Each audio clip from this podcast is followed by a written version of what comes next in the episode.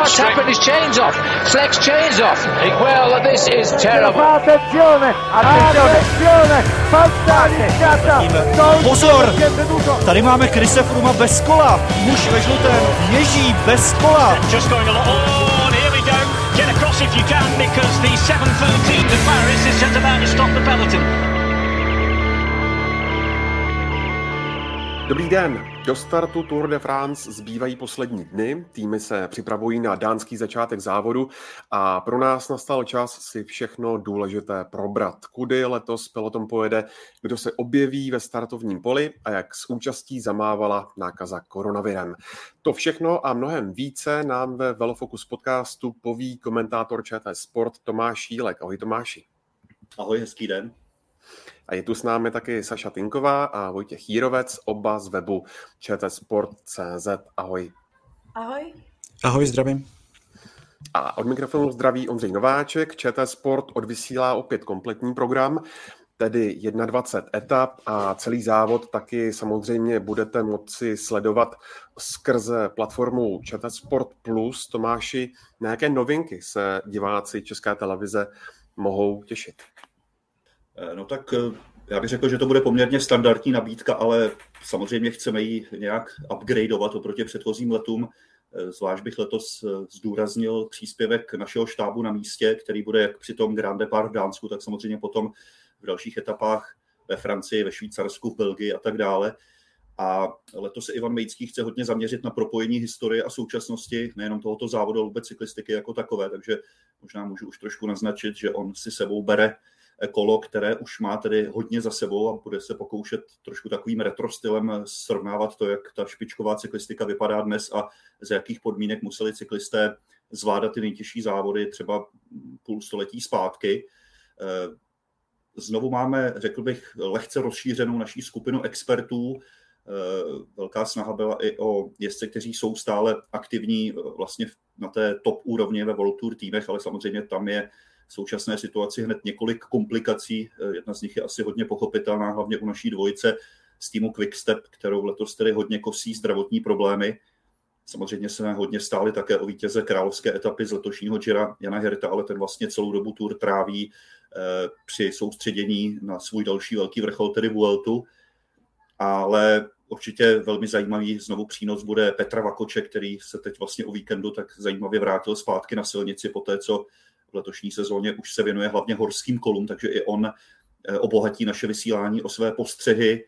Eh, nebude chybět, dovolím si tvrdit, objev posledních dvou ročníků našeho vysílání Leopold Koenig, na kterého byly opravdu eh, naprosto jednoznačně pozitivní ohlasy a potvrdilo se to, co jsem asi nejenom já tušil už dlouho, že to je jeden vlastně z nejinteligentnějších a nejpohotovějších sportovců, který navíc v tom sportu dosáhl opravdu skvělých výsledků. Takže to jsou pro mě jako dva stěžení body vlastně úspěchu celého toho projektu, příspěvek našeho štábu přímo z místa, který se letos vlastně při neúčasti Čechů bude moci o to více soustředit na ty věci kolem, které dělají tu tour tím fenoménem i mimo sportovní mantinely.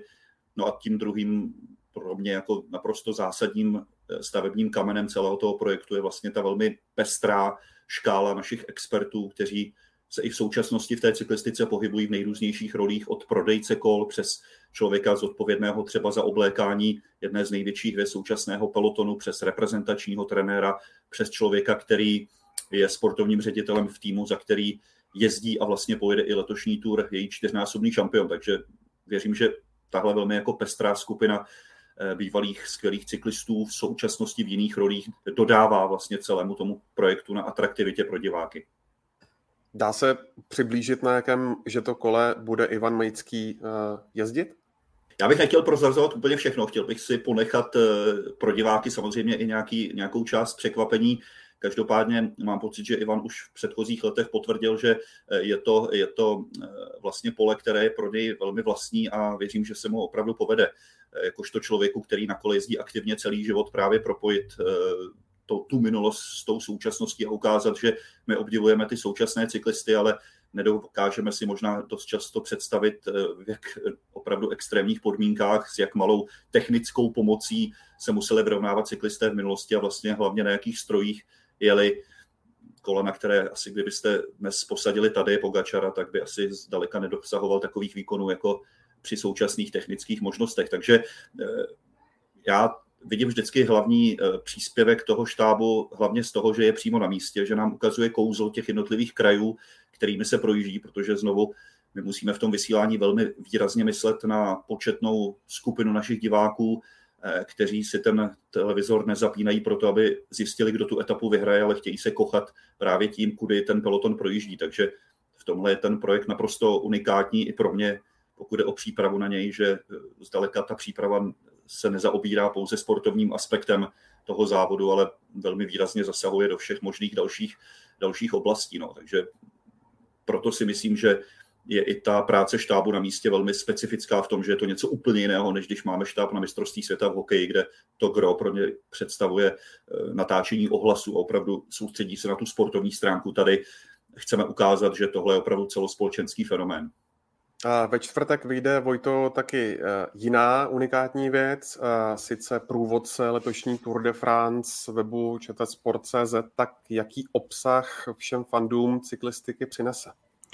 Já myslím, že to bude docela podobné tomu, co už jsme vlastně prezentovali v minulých letech. Zase nabídneme uh, představení všech etap, vlastně i všech týmů, byť vlastně do, dne, do dneška ještě nejsou úplně známé všechny soupisky a během skoro každé hodiny nějaký jezdec vypadne vinou nákazy koronavirem, takže to je v tomhle tom trošku složité, ale, ale snažíme se to dokončit a právě, jak si říká, ve čtvrtek by to mělo výjít.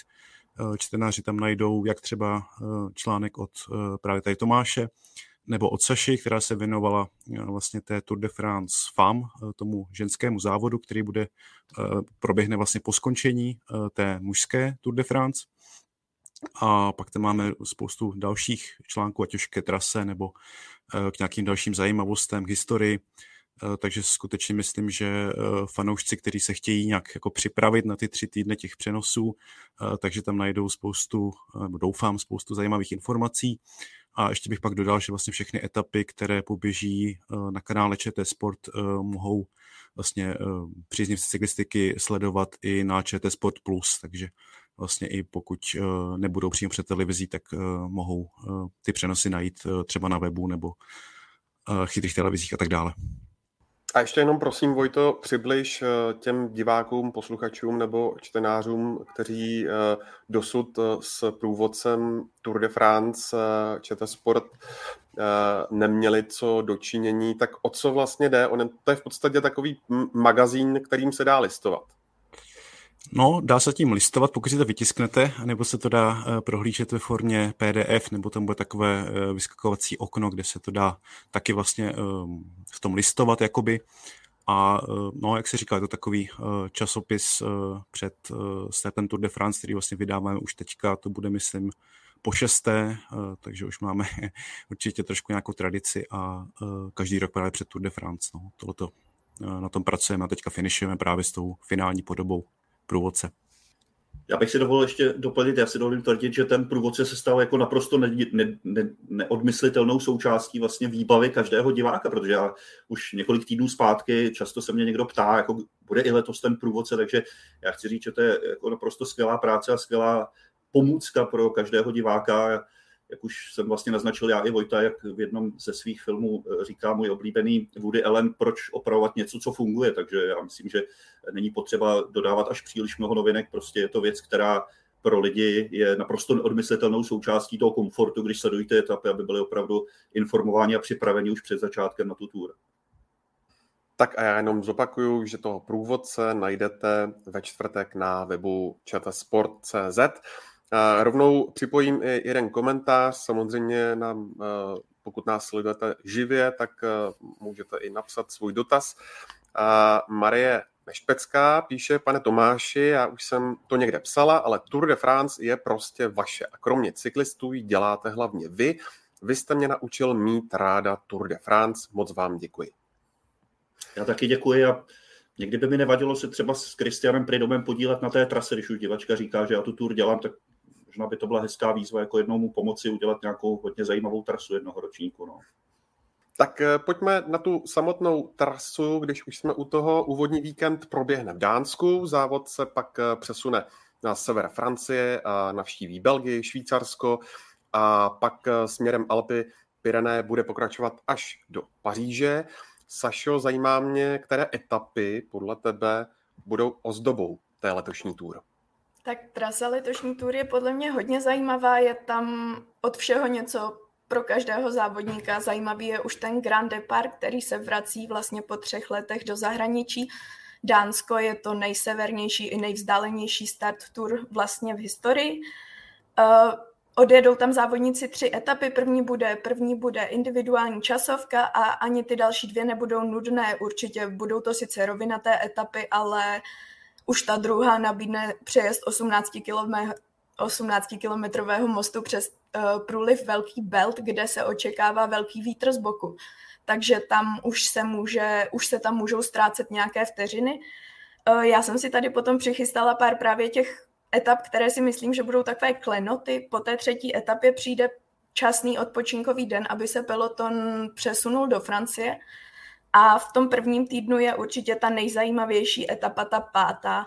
Je to 157 kilometrů z Lille do Arenbergu a pojede se znovu poprvé od roku 2018 po úsecích z paříž rube Je tam 11 těch pavé úseků po dlažebních kostkách, které určitě slibují velké drama, vždycky to tak je, je to zároveň, jsou to hodně kontroverzní etapy, protože někteří ty jezdci, často jezdci na celkové pořadí tam ztrácí, padají, mají defekty. Vzpomeňme třeba na Romena Bardeta a jeho tři právě defekty v ročníku 2018. Ale určitě tam bude napínavá bitva třeba mezi cyklokrosaři, když uh, zmíním Matějeho van der Poola, Vauta van Arta, tak letos se k ním poprvé přidává taky Tom Pitcock, takže ta pátá etapa určitě vrchol toho prvního týdne.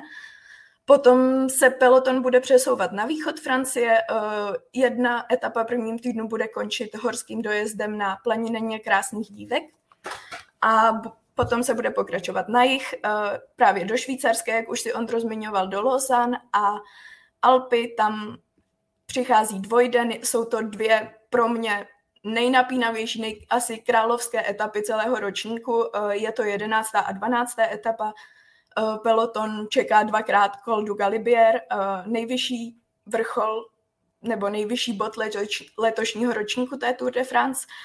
Eh, je to zároveň takový odkaz taky na ročník 1986, protože v té jedenácté etapě se tedy bude končit na Col du Granon, kam se zatím jelo jenom jednou, bylo to právě v tom roce 1986. Byl to dlouho, až do roku 2011 nejdelší vlastně v, nejvyšší finišový bod etapy na Tour a právě tam naposledy oblékal žlutý dres na Tour uh, Bernard Ino. Uh, sebral mu ho tam Greg LeMond a takže tam určitě jsem zvědavá na to, co peloton předvede uh, i na tom Galibieru. Často tam vydáme uh, solové jízdy, takže na to se hodně těším a ta 12. etapa je dokonce přesná kopie jedné etapy z roku 1986. Peloton se na ten Galibier vrátí zpátky tentokrát tou delší stranou, potom ho čeká ještě Col du Cro Tefe, tak je to více jak 20-kilometrové stoupání, no a završené to bude ničím jiným než uh, výšlapem na Alp d'Huez, uh, asi nejslavnějším stoupáním na Tour. Uh, naposledy jsme sem zavítali taky v ročníku 2018 a vítězil tu Geraint Thomas, kde asi potvrdil, že bude tím lídrem Ineosu pro ten roč, uh, pardon, Ineosu Sky uh, pro ten ročník. A Geraint Thomas má letos dobrou formu, je tam znovu v pelotonu, tak třeba si to zase bude chtít zopakovat. No a z Alp teda sjedeme dolů, druhý odpočinkový den je v Carcassonne a rozhodov- nebo závěrečné, uh, závěrečné horské etapy čekají na peloton v Pyrenejích. Tady bych vypíchla 18. etapu, je to poslední horská etapa a dojíždí, uh, jede se přes sedla Obisk a Spandel, to je zařazeno do tur vůbec poprvé a končí se na slavném Hautakámu, kde, jak se v minulosti často ukázalo, tady se rozhodovalo, pokud nebylo ještě rozhodnuto, tak se tady rozhodovalo často o žlutém dresu. Naposledy v roce 2014 tady zvítězil už tedy ve žlutém Vincenzo Nibali, který ho pak dovezl i do Paříže. No a co říct, pokud nebude rozhodnuto ani ani po této etapě, tak už zbývá jenom ta jediná a to je ta poslední, eh, nebo předposlední 20. etapa, je to 41 kilometrů boje proti chronometru. Před dvěma lety jsme viděli, že v, čas, v závěrečné časovce se dá rozhodnout a tahle je hodně dlouhá po třech týdnech. Uh, jsou tam kopce, není to jako planina krásných dívek, ale kilometr a půl před koncem přichází prudké stoupání, je to skoro, je to skoro 8% sklon, takže takže pokud do té doby nebude rozhodnuto, tak tam se dá určitě, určitě se tam dá nahnat minuta na soupeře. A potom už je jenom dojezd do Paříže. No, já myslím, že z toho, co Saša říkala, tak je vidět, že těch eh, skutečně sprinterských etap tam moc nebude. Potom, eh, řekněme, klasikářském začátku, kde vlastně pár těch rovinatých etap najdeme, ale každá má takový nějaký háček, že prostě buď to se jede u moře, nebo tam jsou nějaký kosky, nebo prostě drobné kopce, takže myslím si, že právě i z toho, co, co jsme slyšeli, tak eh, je vidět, že letos to úplně nebude pro ty čistokrevné sprintery. A pro mě teda uh, velkým vrcholem budou Alpy, protože ty etapy tam jsou skutečně jako, uh, řekněme, klasické. Mimo si nejde moc představit nějaký víc historicky jako nabitý kopec než je Galibier, to je prostě od součástí toho závodu někdy od roku 1912 nebo 13, takže skutečně jako století, nebo více než století. A pak Albues, tak, takzvaná hollywoodská hora, kde se v minulosti událo spousta napínavých příběhů, nebo také holandská hora kvůli těm nizozemským vítězstvím častým. Takže hlavně na ty Alpy se asi, asi těším já, ale myslím si, že vlastně i takové ty etapy, které třeba jsme nezmiňovali, které tam jsou v okolí Carcassonne nebo Saint-Étienne, které vypadají, že by mohly být třeba pro únik, eh, tak to často bývají skoro jedny z těch úplně jako nejzajímavějších etap, protože právě ty, ty uprchlické skupiny nebo ty, ty úniky eh, dokáží to strašným způsobem jako zdramatizovat a myslím si, že i pro mě často, i když to třeba jako není, není moc očekávatelné dopředu, tak uh, to jsou úplně jako ozdoby, ozdoby té tour, takže já mám z té letošní uh, trasy uh, docela radost a doufám, že protože vždycky záleží i na tom, jak to ti závodníci vlastně odjedou. Ten, ty profily těch etap je jedna věc, ale pak ten styl závodění je věc druhá, tak doufám, že, že to bude napínavé a třeba i napínavější v celkovém pořadí než v tom loňském ročníku, kdy přece jenom jsme tak trošku věděli už docela brzo, kdo ten vítěz pravděpodobně bude, tak doufám, že se to všechno nějak zdramatizuje a uvidíme spoustu hezkého závodění. Já kdybych měl diváky pozvat na nejzajímavější etapy, tak bych začal první etapou a skončil tou 21.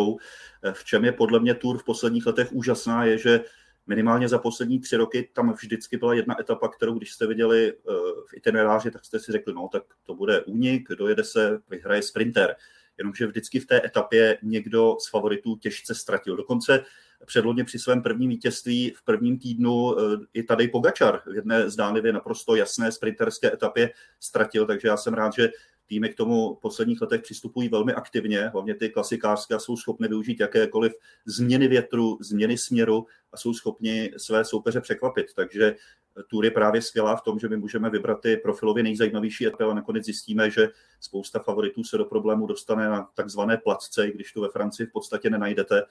Takže jsem rád, že vlastně ta éra Kristiana Pridoma v, v roli ředitele je typická právě ne, neodhadnutelností toho, kde se celá ta tour může zlomit a rozhodnout. No, takže jsem rád, že ty časy, kdy první týden nabít tak šest sprinterských etap a čekalo se, až se vyjde do těch hor, jsou dávno pryč.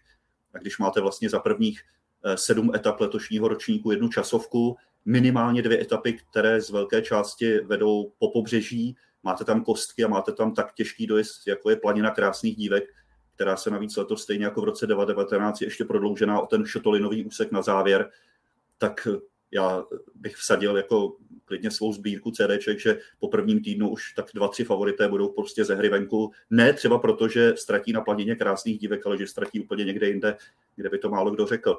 A líbilo se mi, co řekl Brian Holm, eh, vlastně Dán, bývalý profík a dlouholetý sportovní ředitel týmu Quickstep. On řekl, my v Dánsku nemáme hory, ale my tady máme vítr. A tím tak trošku jako varoval už všechny jezdce na celkové pořadí, že je může čekat pěkné peklo v té druhé a třetí etapě.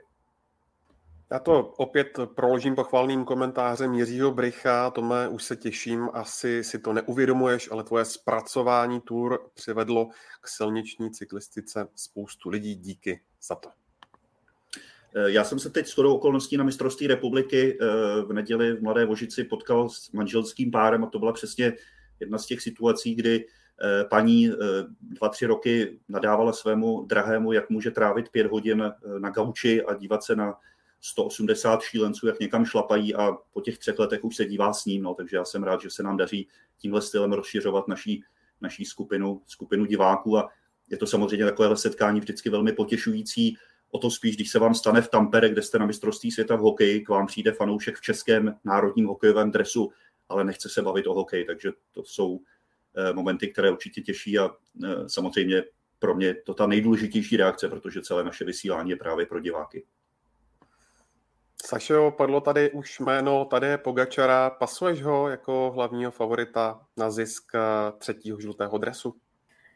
Já myslím, že všichni pasují tady Pogačara jako největšího favorita. Uh, ono se není co divit, má letos zase skvělou formu. Uh, vyhrál všechny tři etapáky, do kterých nastoupil. To nejcennější vítězství bylo asi Tireno Adriatico, kde směřil, změřil síly, síly právě s Jonasem Vingegordem třeba. A tam mu v celkovém pořadí nadal skoro dvě minuty. Uh, potom Stráde Bianche a tady Pogačar to vzal hodně zodpovědně tu přípravu na tu tur, natrénoval si uh, v Belgii na kostkách, i vlastně trénoval na jaře na tom úseku přímo do Arenbergu, aby na to byl opravdu připraven. Před pár dny jsem ho viděla na Alp d'Huez, dával na Instagram. Takže ano, myslím si, že tady Pogačar je hlavní favorit, ale ta tur je hrozně nepředvídatelná, jak už jsme tady rozebrali, tam se může stát úplně cokoliv. Viděli jsme to loni v tom prvním týdnu těch pádů, tam bylo strašně moc, ty týmy se úplně rozpadly, což doufám, že se letos nestane, ale ale takže myslím si, že tady Pogačar, co se týče jeho formy, tak to má ve svých rukou, ale zároveň tam je spousta okolností, které, které mu můžou jakoby uh, nějak zabránit v té obhajobě už druhé toho jeho titulu. No, abych možná ještě zmínil jeden výsledek uh, vlastně ze závodu kolem Flander, kde on dojel čtvrtý, přičemž to byl jeho debit na tomto závodě velmi náročném po koskách a v takových těch prudkých uh, kopcích. A vlastně až do toho finiše to vypadalo, že si jede minimálně pro druhé místo, pak uh, řekněme, že ten úplný závěr byl takový jako spackaný z jeho, v jeho podání, ale na mě to strašně zapůsobilo, jak vlastně on je schopný hm, při své premiéře na tom jako takhle specifickým jednak povrchu a jednak ten závod je známý tím, že tam je nesmírně důležité, abyste měli v nájezd do, do těch úseků tu správnou pozici, abyste byli, byli vepředu a že tohle to vlastně on zvládl, i když to je vlastně úplně jiná jiná jako lokalita, než uh, ho známe třeba z Tour de France, těch vysokých kopců, tak uh, z toho jsem byl fakt jako nadšený, pak jsem viděl, že se vlastně i připravoval právě na úsecích v Rubé, uh, takže vzhledem k té vlastně páté etapě, kterou jsme už tady zmiňovali, tak si myslím, že připravený asi je. A pak asi ten finální, ten, ta finální příprava na závodě kolem Slovinska, tak tam, i když jako můžeme říct, že na závodu kolem Slovinska není asi taková konkurence jako ve Švýcarsku nebo na Dofine, tak přece jenom ty výsledky ukazují, že asi v dobré formě je a já mu teda docela věřím, nebo ne, nemám moc jako důvod, eh, proč by mu člověk eh, neměl věřit, i když samozřejmě tour je nepředvídatelná, strašně stresující pro ty závodníky, takže skutečně se může stát cokoliv, ale z hlediska té, toho průběhu sezóny, tak si myslím, že tomu moc co vytknout uh, není. No. Možná až trošku na třeba, řekněme, trochu slabší tým v porovnání s Jumbo Visma, ale mm, ty jeho samotné výkony jsou, jsou jako stále ohromující. No. Má zajímavou strategii, které se drží vlastně své soupeře neděsí tím, že by je porážel na Švýcarsku nebo do Fine, ale oni děsí tím, že si mohou přečíst jeho výkony na stravě, eh, jak eh, vlastně zlepšuje neustále nejlepší výkony na nejrůznějších těžkých stoupáních. A to je vlastně způsob, který třeba v minulosti volil také Nairo Quintana ve svých nejslavnějších časech, že vlastně vynechá obě ty top generálky, nejde ani na Švýcarsko, ani do Francie a vlastně se připraví na menším etapáku doma, kde to tedy občas vypadalo až trošku jako bizarně, že si tam stříhá s týmovým kolegou Rafalem Majkou, kdo vyhraje. Prostě tam tu, to, tu konkurenci naprosto deklasovali, když já bych tady si dovolil zmínit tam vynikající výkon Vojty Řepy, který tam obsadil páté místo a byl nejlepším mladým městcem, takže tam i tenhle závod mimochodem naznačil podle mě velkou budoucnost eh, české cyklistiky. Slyšel jsem dokonce takové názory, když se odhalila ta trasa, tak někteří fanoušci si povzdechli, no tak po sedmé etapě planině krásných dívek bude hotovo, čímž tak trošku jako naznačovali, že už od té doby se pojede pouze o druhé místo, tak já pevně věřím, že to tak nebude, aniž bych měl cokoliv proti Tadejovi, ale věřím, že ten závod bude prostě dramatický až, až do samotného závěru, čem my si nemůžeme přát nic jiného, než aby ta zápletka prostě byla nečitelná kdyby to bylo až do té závěrečné časovky, proč ne? No a, a docela se těším na to, s jakými pocity na tu planinu krásných dívek bude přijíždět tentokrát tedy nikoli v časovce, ale v balíku jeho krajan Primoš Roglič, protože to, co tam zažil předloni, to byl jeden opravdu z nejslavnějších momentů historie závodu, ale z jeho pohledu tedy to byla jako doslova, doslova noční můra, co tam zažil. No. Takže se vrací doslova na místo činu tentokrát ne v časovce, ale zase si to tam se svým krajem rozdají, takže to si myslím, že je jeden z momentů, na který se opravdu můžeme, můžeme hodně těšit. A jak už naznačil trošku Vojta, já když jsem se třeba dneska tak probíral soupiskou týmu Ineos, tak já mám pocit, že to je neuvěřitelně silný, zkušený a komplexní tým, co letos granadíři dávají do kupy. A to teda bude výzva pro tady, protože když se podíváte na tu sestavu Ineosu, to je tým postavený na roviny, aby tam jim jezdci tahali, mají tam Lukarova, mají tam Dylana Van Barleho, což je mimochodem letošní vítěz Paříž Rubé, takže zase mají tam obrovskou zkušenost na to, aby své lídry provedli právě tou pátou etapou. Geraint Thomas, když se jelo na kostkách už před 12 lety, on už opravdu pamatuje, tak tam byl druhý tehdy, porazil ho jenom Thor Hužoft.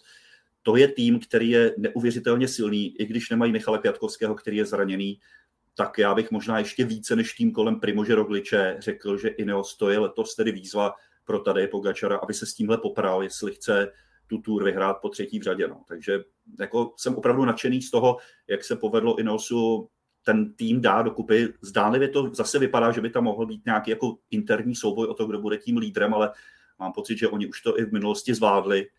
Nemají tam sice Richarda Karapaze, který byl vždycky úžasný v tom, že vypadl lídr, on tu roli po něm fantasticky převzal a, a dojel třeba na pódiu, ale stále se mluví o tom souboji Roglič Pogačár, ale pro mě teda letos jako ten, kdo tam číhá, cení zuby v, jako v pozadí, tak je jednoznačně Ineos. Zmínili jste letošní Švýcarsko, které výrazně ovlivnil COVID. Co nám ten závod před Tour Tomáši prozradil? No, moc ne z, z, z jedné strany, protože tam dojela vlastně polovina startovního pole, takže my můžeme jenom říkat, co by bylo, kdyby Aleksandr Vlasov nemusel, což je jako naprostý bizár, vlastně půl dne po tom, co získal žlutý dres, ho zase jako odezdat a opustit celý závod. Vemte si, že tam úplně odstoupili týmy Bahrain, taky ještě možná o něm budeme mluvit neuvěřitelně zajímavá sestava, kterou eh, staví. Já bych řekl, to je takový tým univerzálu, který může překvapit úplně kdekoliv a těžko čitelný vlastně, jaká bude jejich strategie.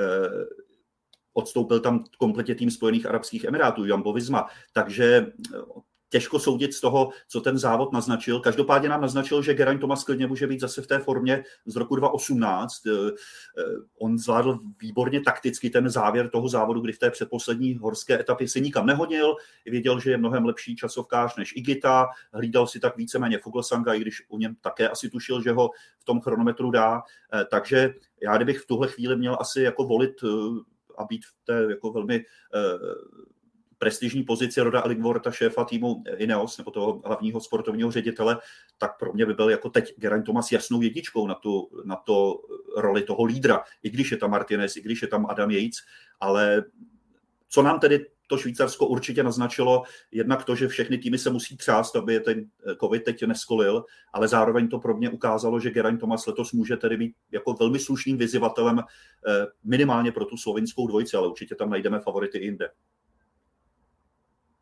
No a mimochodem, Vojto, my jsme se spolu dnes před vysíláním bavili o tom, že koronavirus bohužel úřaduje. Eh, dnes musel odstoupit eh, De Klerk. Eh, máš ještě nějaké další zprávy o dalších závodnicích? No, naštěstí teďka momentálně ne. Myslím, že vlastně jenom Edward Boasson Hagen se dostal nakonec na soupisku v neprospěch, teď si nevybavuju, jakého, myslím, Kristiana Rodrigueze. Eh, ale no, je to, je to jako velmi nepříjemné, že ty čísla eh, minimálně teda v tom pelotonu, ale asi i obecně zase eh, nějakým způsobem rostou. Eh, vlastně Tomáš mluvil o tom Švýcarsku, tam to bylo ovlivněné naprosto jako brutálně. Naštěstí teda Dauphiné, což byl vlastně ten druhý eh, z těch, nebo je, je vlastně druhý z těch klasických přípravných závodů, tak tam to proběhlo naštěstí teda bez těchto problémů a viděli jsme vlastně jednu velkou dominanci těch žlutých dresů Jumbo Visma, což je taková jako story, která se často opakuje tuto sezónu. Já si pořád vzpomínám na ten jeden finish eh, z paříž kde vlastně oni projeli eh, cílem eh, vlastně na prvních třech místech, vlastně skoro jako v obětí, tak tady se to nějakým způsobem opakovalo v té poslední etapě, kde vlastně Primoš Roglič s Jonasem Vingegordem ujeli vlastně zbytku toho startovního pole a vlastně dojeli si pro první dvě místa. Když se podíváme na statistiky z toho závodu, tak oni vyhráli myslím, že tři etapy, nebo tři nebo čtyři etapy, vyhráli celkové pořadí.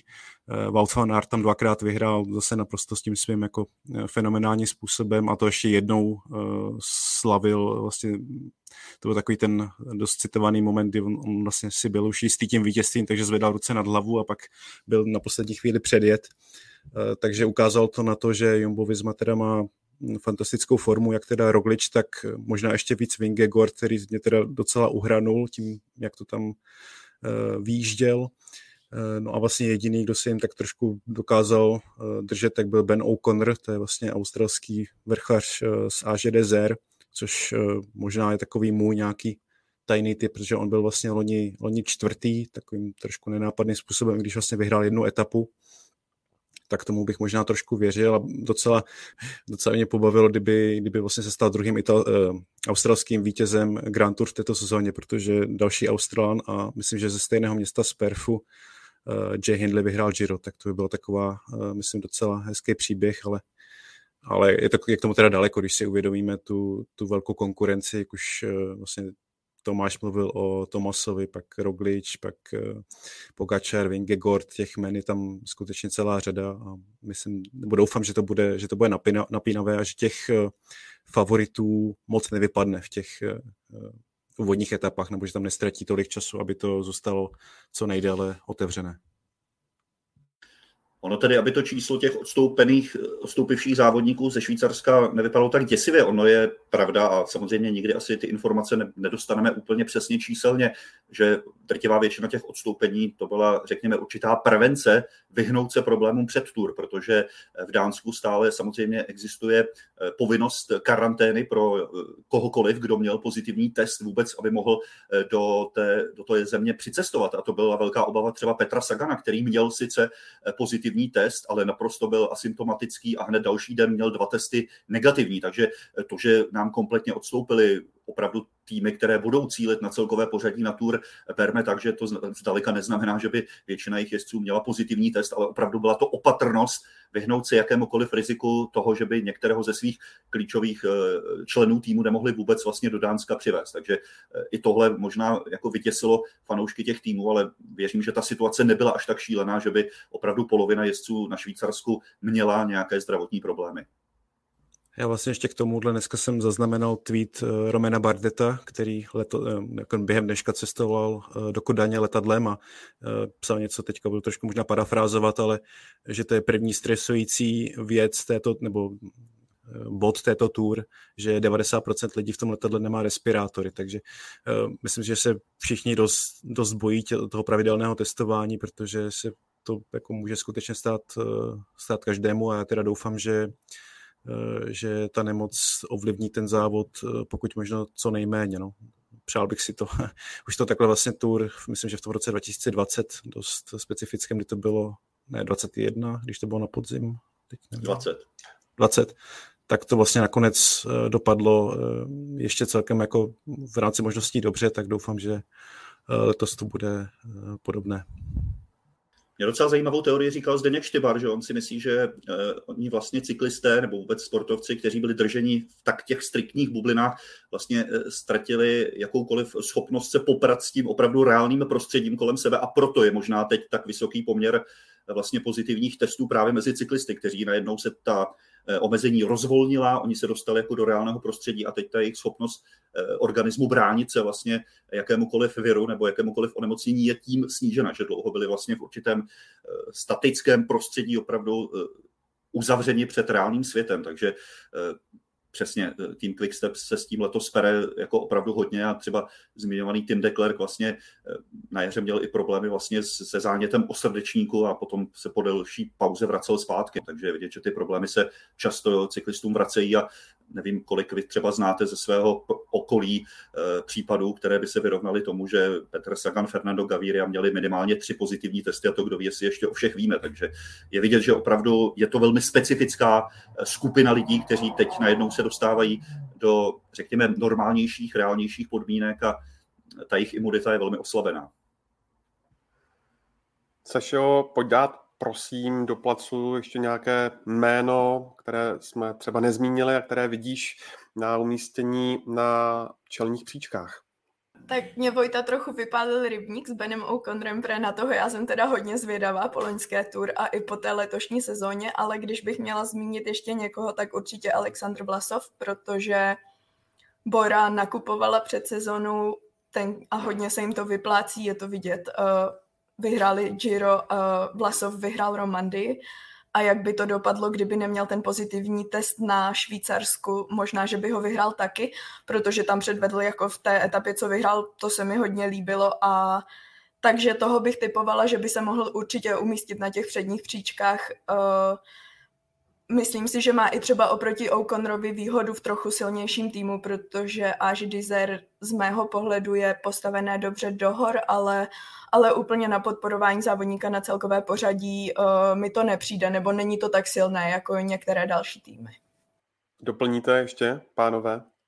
Eh, já jsem zvědavý, jestli konečně vlastně poprvé v kariéře tu formu, kterou vždycky ukazuje, ať už na Dauphine nebo na Švýcarsku, prodá jako full sang, ale eh, on samozřejmě také upřímně si řekněme, když se podíváme na ten jeho tým, tak to není taková síla jako u některých jiných stájí, když tam má k ruce čtyřnásobného vítěze tohoto závodu, nebo Michaela Woodse, ale Michael Woods bych řekl, to je spíš takový jezdec na sebe, teď to nemyslím ve zlem, ale to je přesně jezdec, který je schopen vyhrát některou z těch uh, horských etap. Uh, jsem zvědavý, co třeba Alexej Lucenko, který v loni vlastně dosáhl svého nejlepšího výsledku sedmého místa, Znovu je v týmu Astana hodně nečitelný tým Education First, který, jestli se nepletu, je stále poslední, který úplně definitivně tu svoji soupisku nedal. Asi nevím, jestli ještě stále Rigoberta Urana můžeme počítat mezi top favority, eh, ale v čem si myslím, že ta letošní tour může být velmi zajímavá, tak to je návrat velmi oblíbených francouzských cyklistů, Tybota Pinota Romena Bardeta, kteří se vracejí zpátky na scénu případě Bardeta je otázka, jestli to nebude spíše na etapy, v případě Pinota, jestli spíše nebude v roli toho žolíka, který občas nějakou možná horskou etapu vyhraje, ale spíš to bude Davida Godyho. Máme tam Guillaume Martána z týmu Kofidis, který se každý rok tak nenápadně posouvá. Já mám třeba u Godyho a Martena rád to, že to jsou takový střelci, že oni eh, možná v této pětce nejsou, protože právě jezdí velmi aktivně, v jedné etapě vyletnou pět míst nahoru, v další zase spadnou, ale myslím si, že to je styl závodění, které, který francouzské fanoušky baví takže věřím, že i oni přispějí k tomu, že to nebude nuda.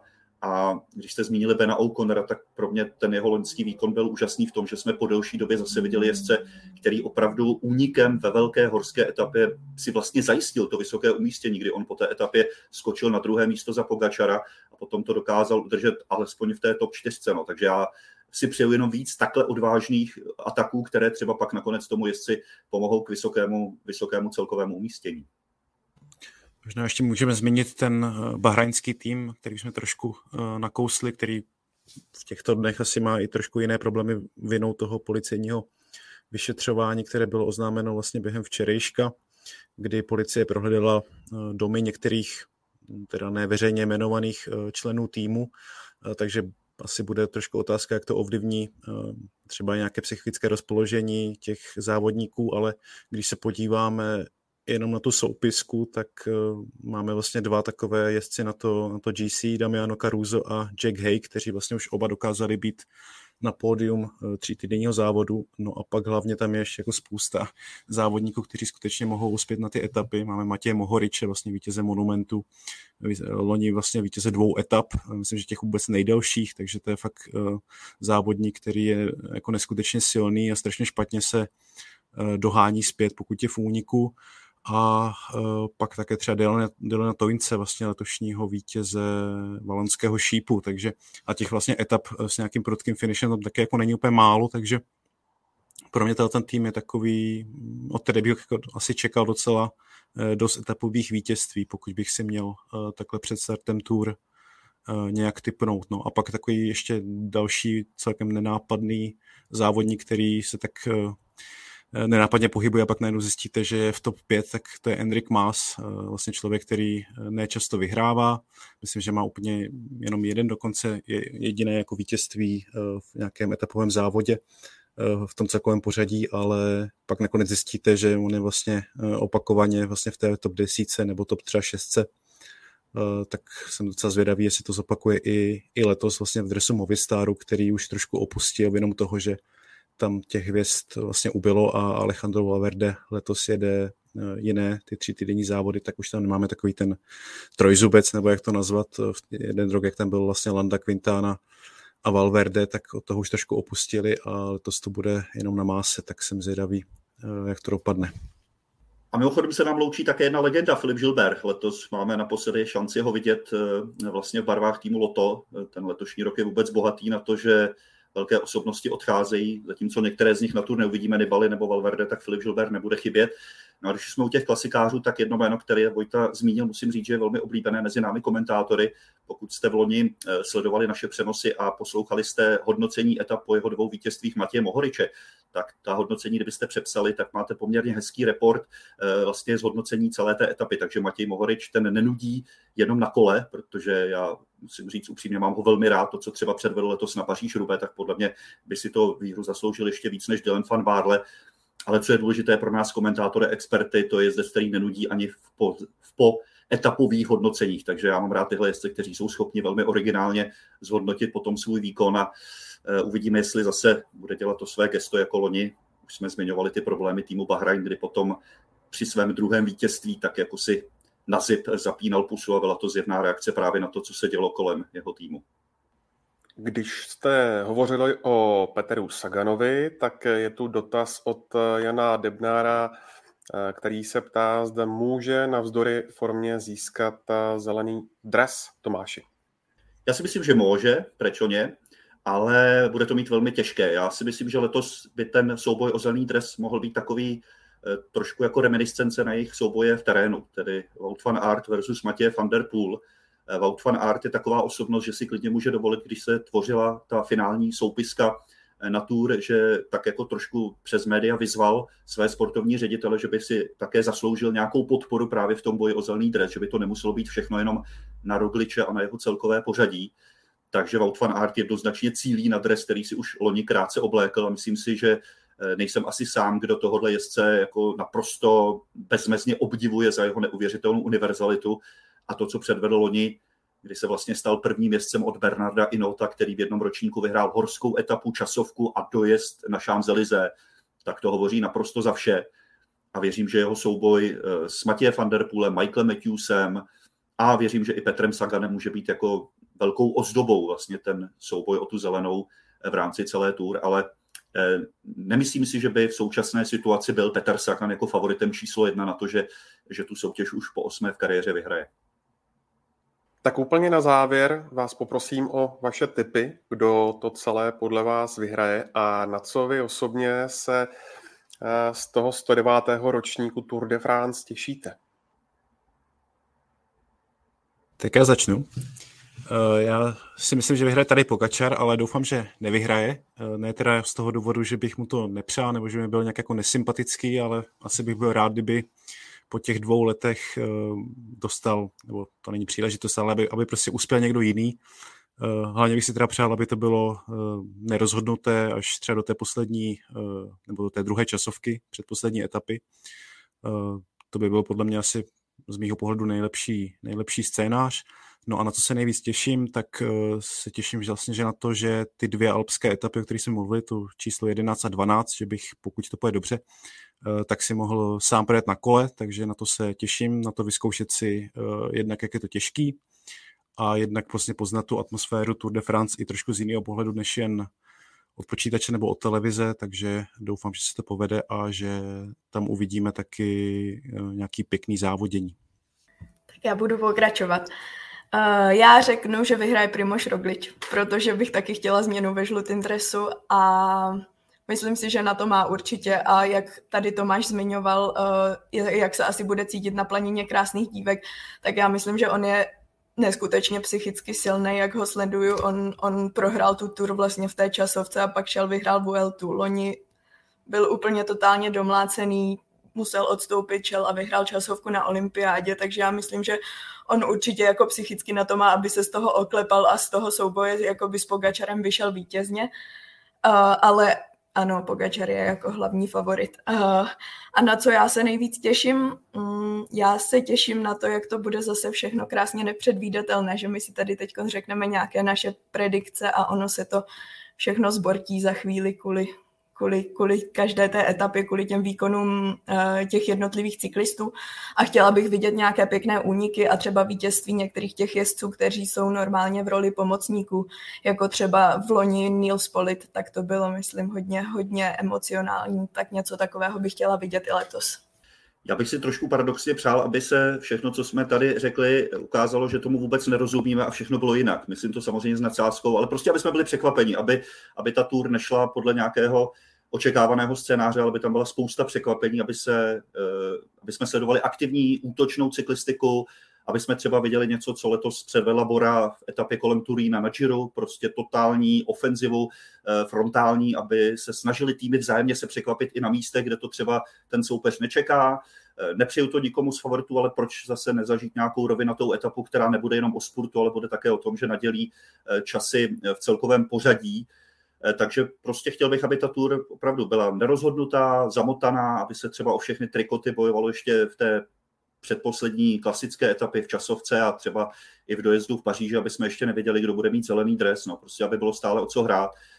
Ale myslím si, že Tour baví i bez toho, no, že třeba loni už jsme poměrně dlouho věděli, kdo tu Tour vyhraje, ale mám pocit, že jsme se nenudili ani, ani minutu, že prostě ty etapy potom nabízely dílčí příběhy, eh, nabídli to, jak prostě tým eh, Jumbo Visma dokázal najít druhého lídra, kterého si tady tak trošku připravoval už od začátku, Možná pokud jste viděli dokument právě ze zákulisí toho loňského ročníku z téhle nizozemské stáje, tak ten mám velmi zajímavě odhalil to, jak ten tým je vlastně připraven na tuhle variantu už od začátku, kdy tam Gordovi říkali, ty nemůžeš ztrácet v prvních dnech, nemůžeš čekat, i když Roglič spadne. To byla opravdu velmi zajímavá strategie, že už si ho připravovali právě na tu pozici, kdy se může dostat do té roli lídra, Primoži Rogličovi bych rozhodně přál, aby nespadl, aby se rozhodl ten závod jinak, než tím, že bude mít zase jeden ze svých eh, častých karambolů. No a na co se nejvíc těším, tak to jsou jednoznačně dvě věci. Těším se na všechny naše televizní diváky a těším se na naše experty, protože každému bych přál v takovéhle partě lidí pracovat eh, a každému bych přál, aby když chodí tři týdny do práce, tak se těšil na své spolupracovníky, jako kdyby s nimi šel na pivo. Že se prostě těší, že bude mezi fajn lidmi, kteří tomu sportu rozumí, umí ho divákům předat velmi stravitelnou formou, zároveň jsou zábavní, zároveň jsou odborní, umí lidem velmi eh, příjemně a pochopitelně odhalit různé strategické a taktické finesy toho sportu. A mám pocit, co je jedním jako z pro mě nejvíc příjemných výsledků těch 11 eh, let, co to vysíláme, je v dobrém vzdělávání našeho publika. To znamená, že ti lidé a ti diváci už stále více chápají, Eh, vlastně to kouzlo toho sportu a už stále méně dostáváme ohlasy na to, proč chválíte sprintery, když ti jedou jenom posledních 300 metrů. Jo. Takže mám pocit, že už prostě eh, ta divácká obec stále lépe chápe kouzlo tohoto krásného sportu, že to je sport velmi komplikovaný, složitý, ale v tom právě krásný. No. Takže já jsem vždycky nejradši, když i sám při té etapě jsem překvapen nějakou analýzou našich expertů, kteří tam prostě odhalí zase nějakou zajímavou perličku z toho vývoje a z toho, proč se tam děje právě to, co se tam v tu chvíli děje. No. Takže to jsou dvě věci, na které se nejvíc těším a s, těma, s těmi potom už souvisí všechno ostatní. No. Když jste prostě v dobré partě, se kterou se bavíte, tak i ten výsledek potom, věřím, baví víc i ty lidi kolem. Tak jo, eh, z Velofocus podcastu je to všechno. To byli Tomáš Jílek, Saša Tinková a Vojta Jírovec. Díky moc za váš čas a za vaše komentáře. Díky a já jenom ještě na závěr připomínám, že i letos diváci mohou v každé etapě soutěžit o velmi zajímavé cyklistické ceny, takže si můžete eh, z toho našeho vysílání odnést nejenom pěkný zážitek, ale i nějakou hezkou výbavičku na své kolo nebo kompletní kolo. Díky. Díky. Díky a na viděnou. Doufám, Vojto, že budeš mít eh, krásný zážitek eh, z osobního setkání s kopci. A doufám, doufám že to bude bolestivý zážitek, ale doufám, že i že i krásný snad. No a doufám taky, že eh, budou mít eh, krásný zážitek eh, z vysílání České televize diváci a posluchači. Tour de France startuje v pátek a mm, bude probíhat až do 24. července. Naladíte si jak na programu ČT Sport, tak i platformě ČT Sport Plus. A ještě připomínám zmíněného průvodce Tour de France, kterého najdete na webu čtsport.cz. Tak se mějte hezky.